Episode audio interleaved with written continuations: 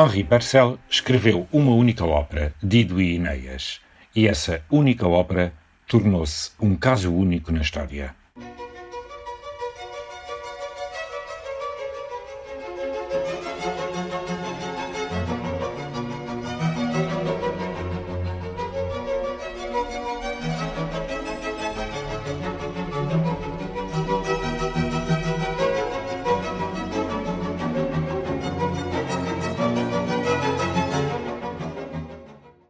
Dido e Enéas é considerada a mais importante obra teatral de Purcell e, apesar de derivar diretamente da tradição da masque inglesa, um género que combinava texto recitado, canto bailado, coros, foi a única verdadeira ópera composta pelo músico inglês, ou seja, foi a sua única obra dramática inteiramente cantada do início ao fim. Com ela, Purcell ofereceu à Inglaterra uma poderosíssima partitura que atravessou os séculos e que hoje se canta em todo o planeta. O caso torna-se extraordinário se constatarmos que depois deste título a Inglaterra entrou em verdadeiro jejum operático. Depois de Dido e Enéas, não há uma só ópera inglesa que tenha entrado pela Porta Grande, nem pela Porta dos Fundos, melhor dizendo, na história da música depois de Dido e Enéas, que estreia em finais do século XVII, ter-se-ia de esperar dois séculos e meio até ao surgimento da figura de Benjamin Britten, que colocou de novo a criação lírica britânica em primeiro plano. Só então a ópera em língua inglesa pôde ser revisitada. Dito isto, há que obrigatoriamente referir a ópera Alfred de Thomas Arne, estreada em 1753 não pelo valor intrínseco da obra, mas porque no seu final se repetia, até à exaustão, uma exortação nacionalística que faria história.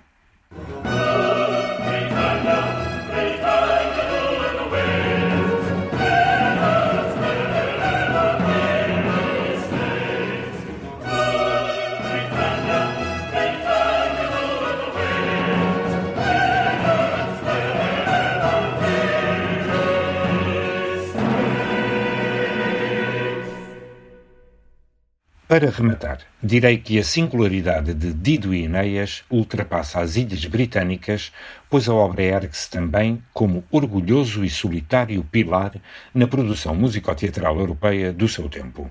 Nos nossos dias, que ópera da década de 80 do século XVII é de facto tão conhecida e popular como esta? Vamos poder ouvir, pois, uma obra absolutamente única na história da ópera.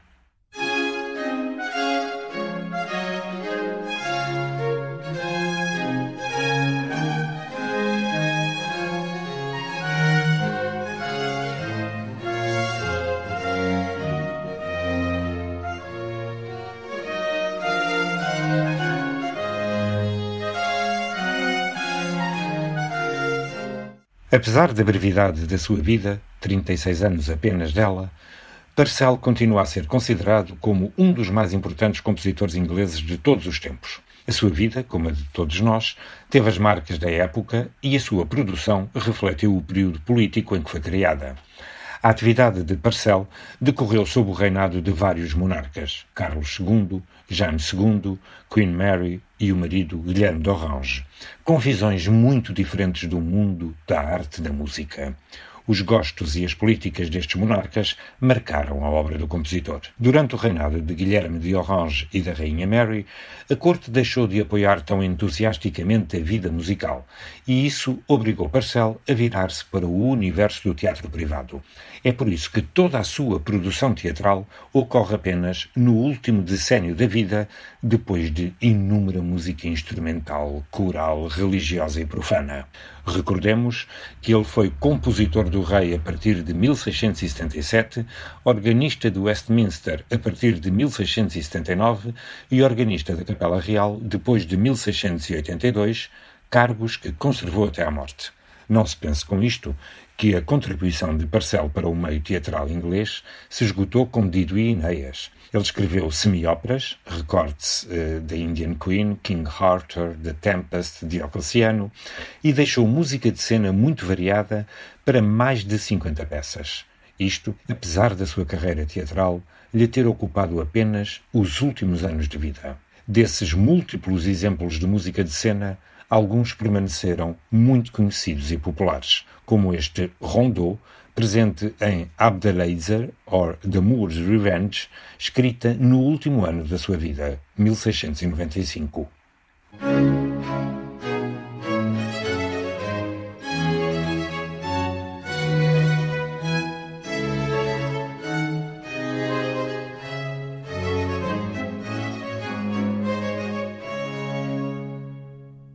Dido e Enéas é estruturada em um prólogo e três atos. O seu libreto é de Nahum Tate, baseado na história contada no quarto livro da Eneida de Virgílio, onde se fala do amor entre a rainha Dido de Cartago e Enéas, o herói troiano. É uma das primeiras obras inglesas e muito deve a Vênus e Adonis de John Blow, tanto em estrutura como no efeito geral. A data da composição e da primeira representação são incertas, mas pensa-se que Dido e Enéas tenha sido composta em julho de 1688 e sido representada na Escola Feminina de Josiah Priest, em Londres, no final do ano seguinte. Alguns estudiosos acreditam, porém, que terá sido por volta de 1683. A partitura original de Parcel não chegou aos nossos dias e a única fonte do século XVII é um libreto, possivelmente da representação original. A ópera não foi mais levada à cena em vida de Parcel. A representação seguinte deu-se apenas em 1700 e não como título autónomo, mas como Mask, incorporada numa versão adaptada da peça Major for Major de Shakespeare depois de 1705 desapareceu definitivamente dos palcos e só teve esporádicas apresentações em versão de concerto. Apenas em 1895 haveria uma primeira versão encenada em tempos modernos, interpretada pelos estudantes do Royal College of Music. A representação ocorreu para assinalar o bicentenário da morte de Purcell.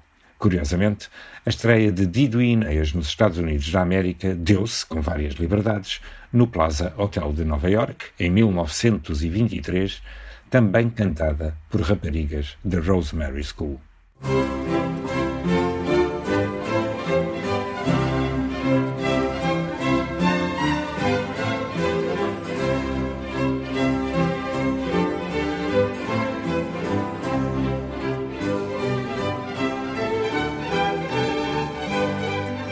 Façamos então agora uma trajetória à volta do azul pela ópera Dido e Enéas de Parcel. O primeiro ato decorre na corte da rainha de Cartago. A ópera inicia-se com uma Dido desanimada. A corte e Belinda, a fialaia da rainha, tentam dar-lhe alguma alegria, exortando-a a afastar as sombras que pesam sobre o seu rosto.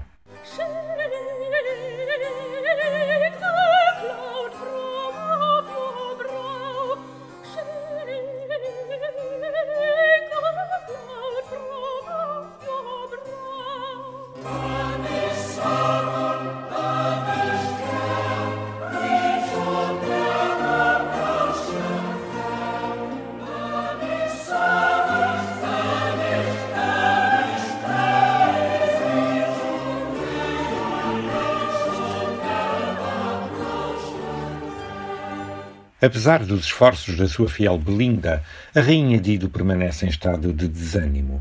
A sua entrada é um verdadeiro lamento, e este facto integra numa galeria infindável de lamentos que centenas e centenas de heroínas lançaram ao mundo durante todo o século XVII, logo desde o nascimento da ópera. Recordemos o célebre Lamento da Ariana de Claudio Monteverdi nos inícios dessa centúria. Esse estado lamentoso de Dido é clarissimamente indicado no texto e na música. A primeira palavra cantada pela rainha é mesmo o som do lamento.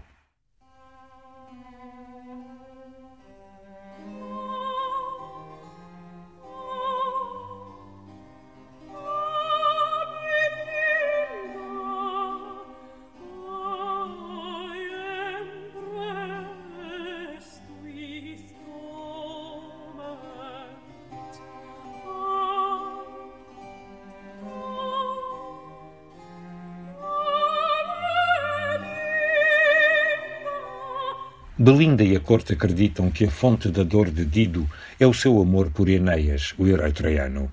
Sugerem então que tudo se poderá resolver com um casamento entre ambos. Dido e Enéas é uma obra absolutamente imersa no seu tempo. É por isso, a vários níveis, alegórica.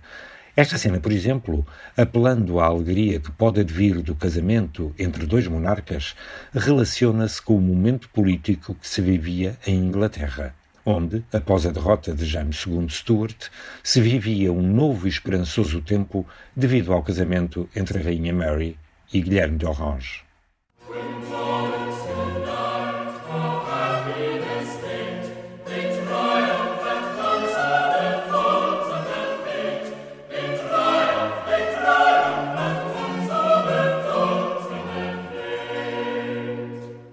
Belinda e uma outra aia animam a rainha e dissipam as suas dúvidas em relação ao amor de Enéas. The hero loves as well as you, dizem pouco antes da entrada do herói troiano. Este é recebido num primeiro momento com frieza, mas as fiéis da rainha aconselham-na a amar. If not for mine, for empire's sake, some on your love.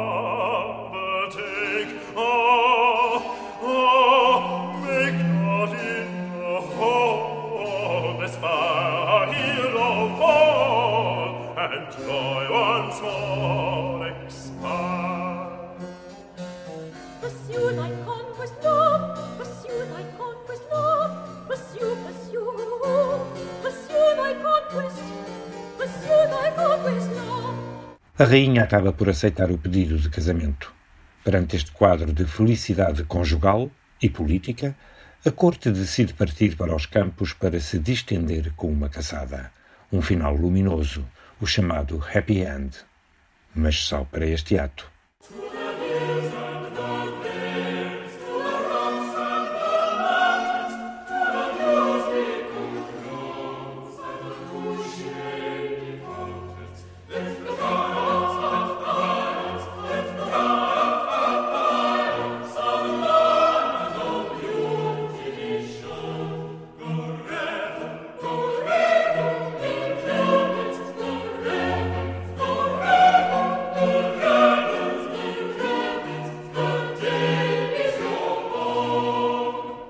A segunda cena da ópera decorre na caverna de uma feiticeira.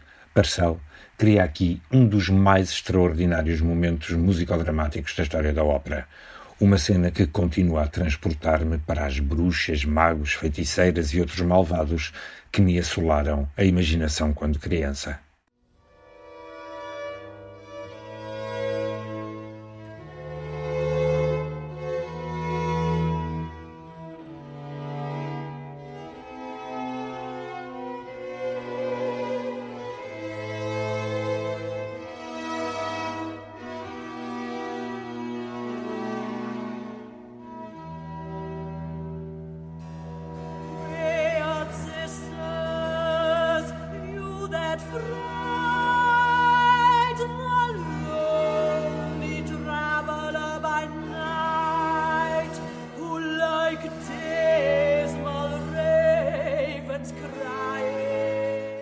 Feiticeira está a congeminar a destruição de Cartago e da sua rainha e pede ajuda aos seus seguidores e companheiros.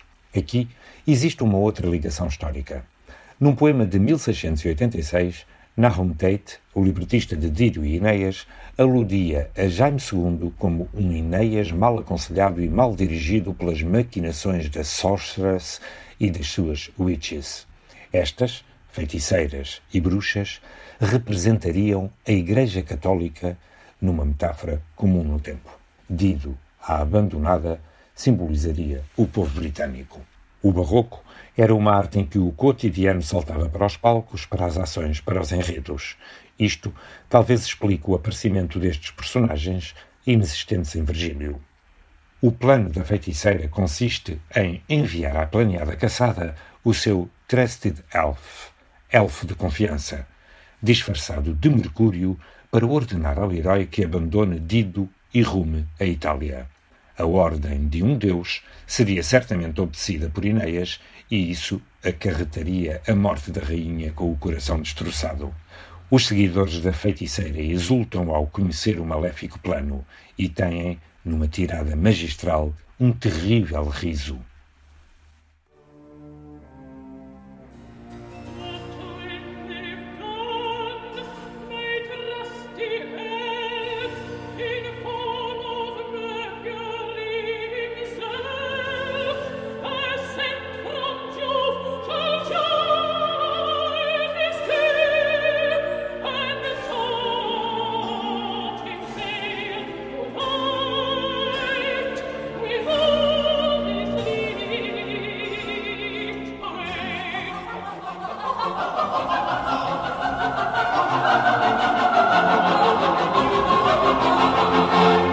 Feiticeira decide então criar uma tempestade que obrigue Dido, o seu séquito e Enéas a abandonarem os campos da caçada e regressarem ao palácio. Quando tudo está combinado, as bruxas dançam e desaparecem com ruído de trovões.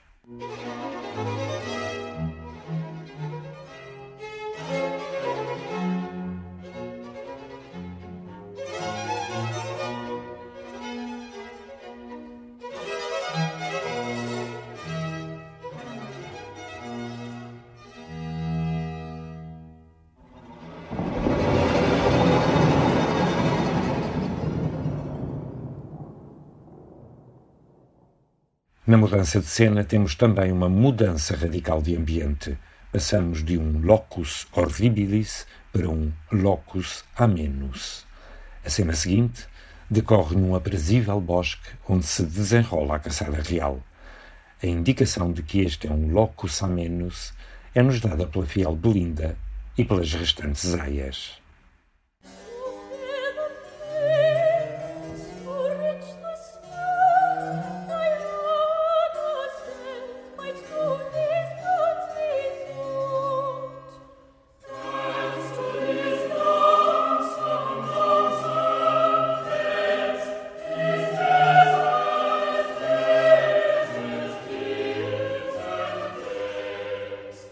Dido e Enéas apreciam a beleza dos campos quando se ouve um trovão distante, tal como a feiticeira profetizara.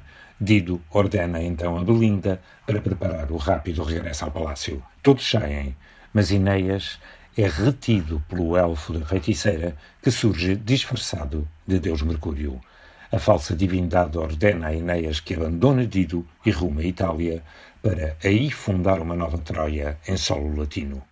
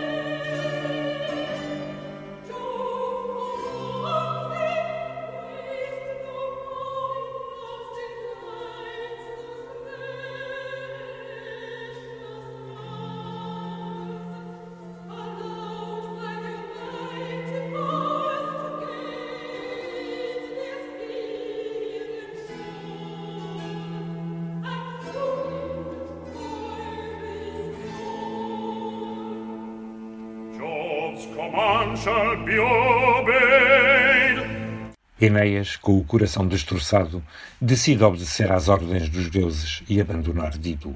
Sai então de palco para preparar a sua ida para solo itálico. Depois da partida do herói, a feiticeira e todo o seu séquito exultam e invocam as ninfas de Cartago para uma dança.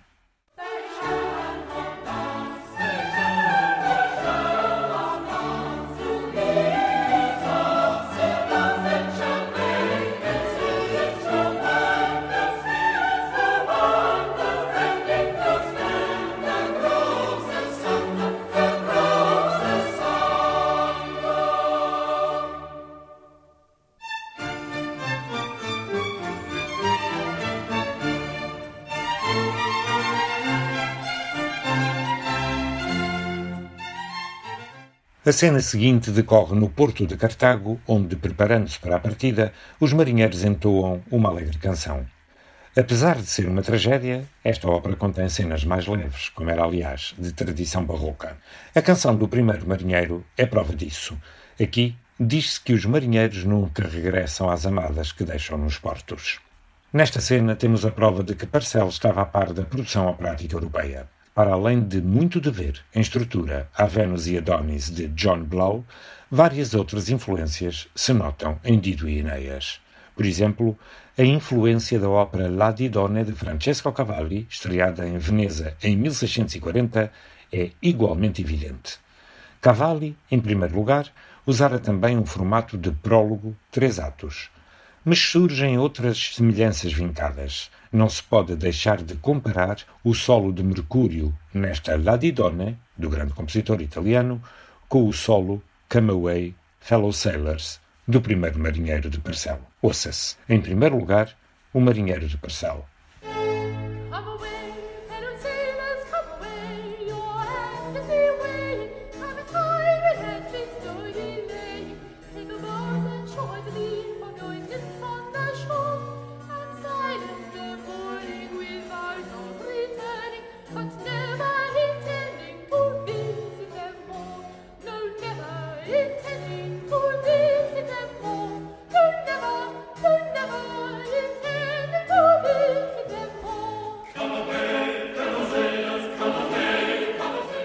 Agora, o Mercúrio em Latidona de Cavalli.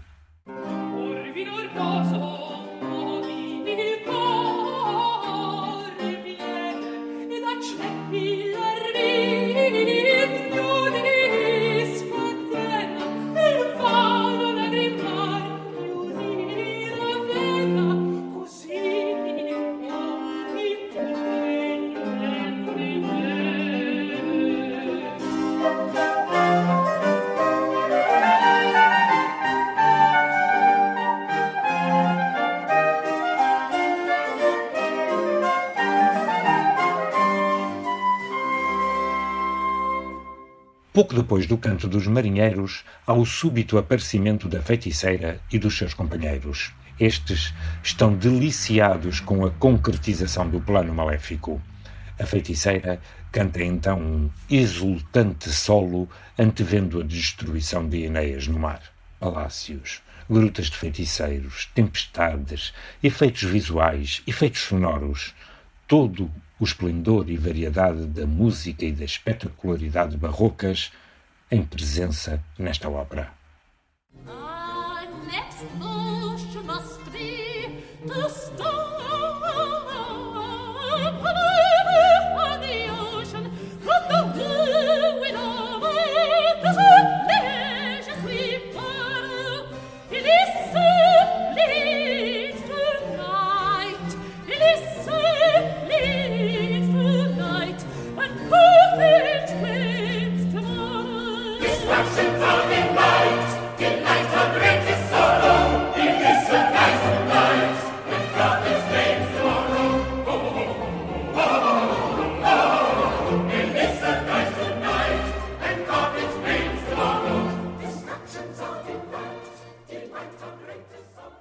Depois desta orgia de maldade, todos começam a deixar o palco e há uma dança em secções que marca a passagem das cenas.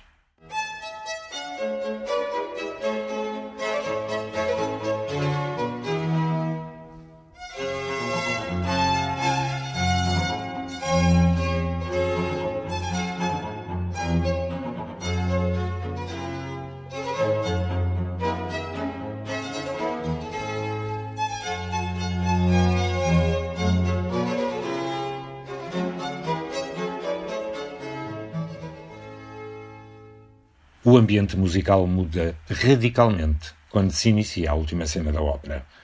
Dido e Belinda estão alarmadas no palácio com o desaparecimento de Enéas. A rainha está emocionalmente destruída e Belinda conforta. Subitamente o herói regressa, anunciando a sua partida. As suas palavras confirmam os receios de Dido, que manifesta veementemente a sua indignação. Assume então toda a sua dignidade de rainha. Mesmo quando Enéas, arrependido de tamanhas demonstrações de amor, se presta a desobedecer às supostas ordens dos deuses e a, a não abandonar Cartago, ela repele-o por ter sequer pensado isso. É Dido que força Enéas a partir.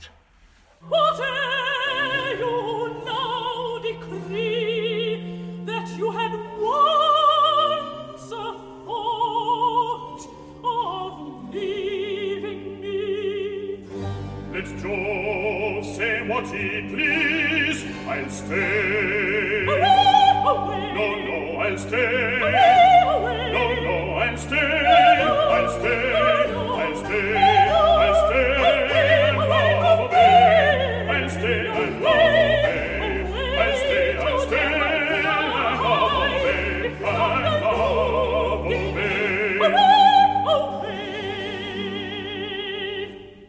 Depois da partida de Enéas, Dido profere fatais palavras.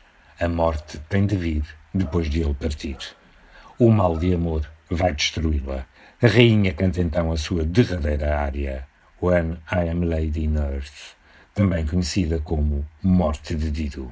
Para além de todo o seu fascínio visual e variedade musical, esta obra dá à principal intérprete feminina um papel de enormes potencialidades trágicas.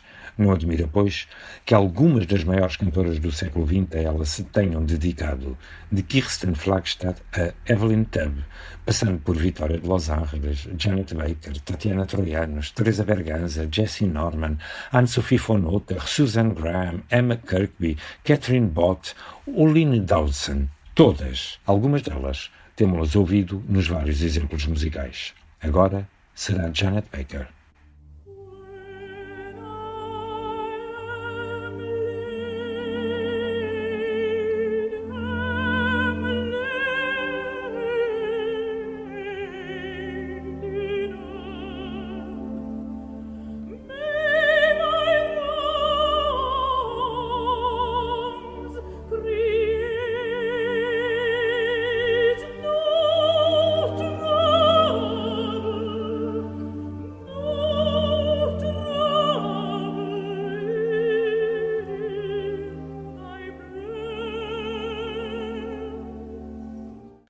Esta área toca a humanidade há mais de três séculos. É uma morte cheia de potencialidades de vida, como acontece com todas as que a grande arte retratou. A sua capacidade de comover continua a ser imensa e a tocar artistas muito afastados do mundo da ópera. Klaus Nomi é apenas um, por exemplo. As cores orquestrais, o fascínio das harmonias, a nobreza da expressão, a sobriedade tornam esta uma das mais justamente amadas e poderosas páginas da história da ópera. José Saramago, por exemplo, dizia dela: Na ópera de Enéas, do Purcell, há uma, uma área, olha assim, que é o Remember Me, a morte de Dido, que é, também toca, toca as fibras todas cá do, do coração.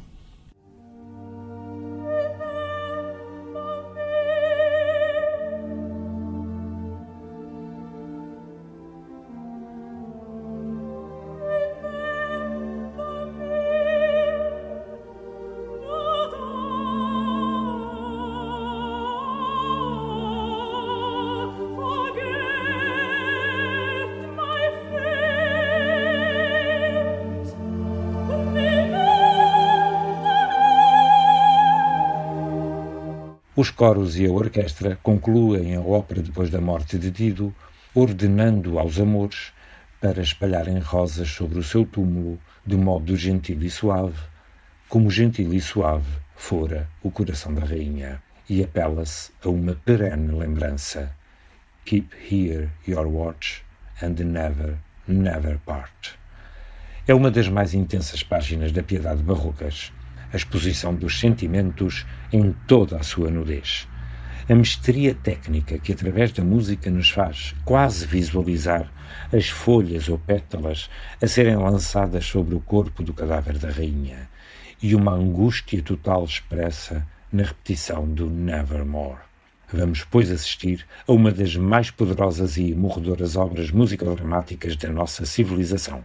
Uma obra que é a prova dessa mesma civilização, ao unir os longínquos gregos a nós através da sensibilidade do século XVII.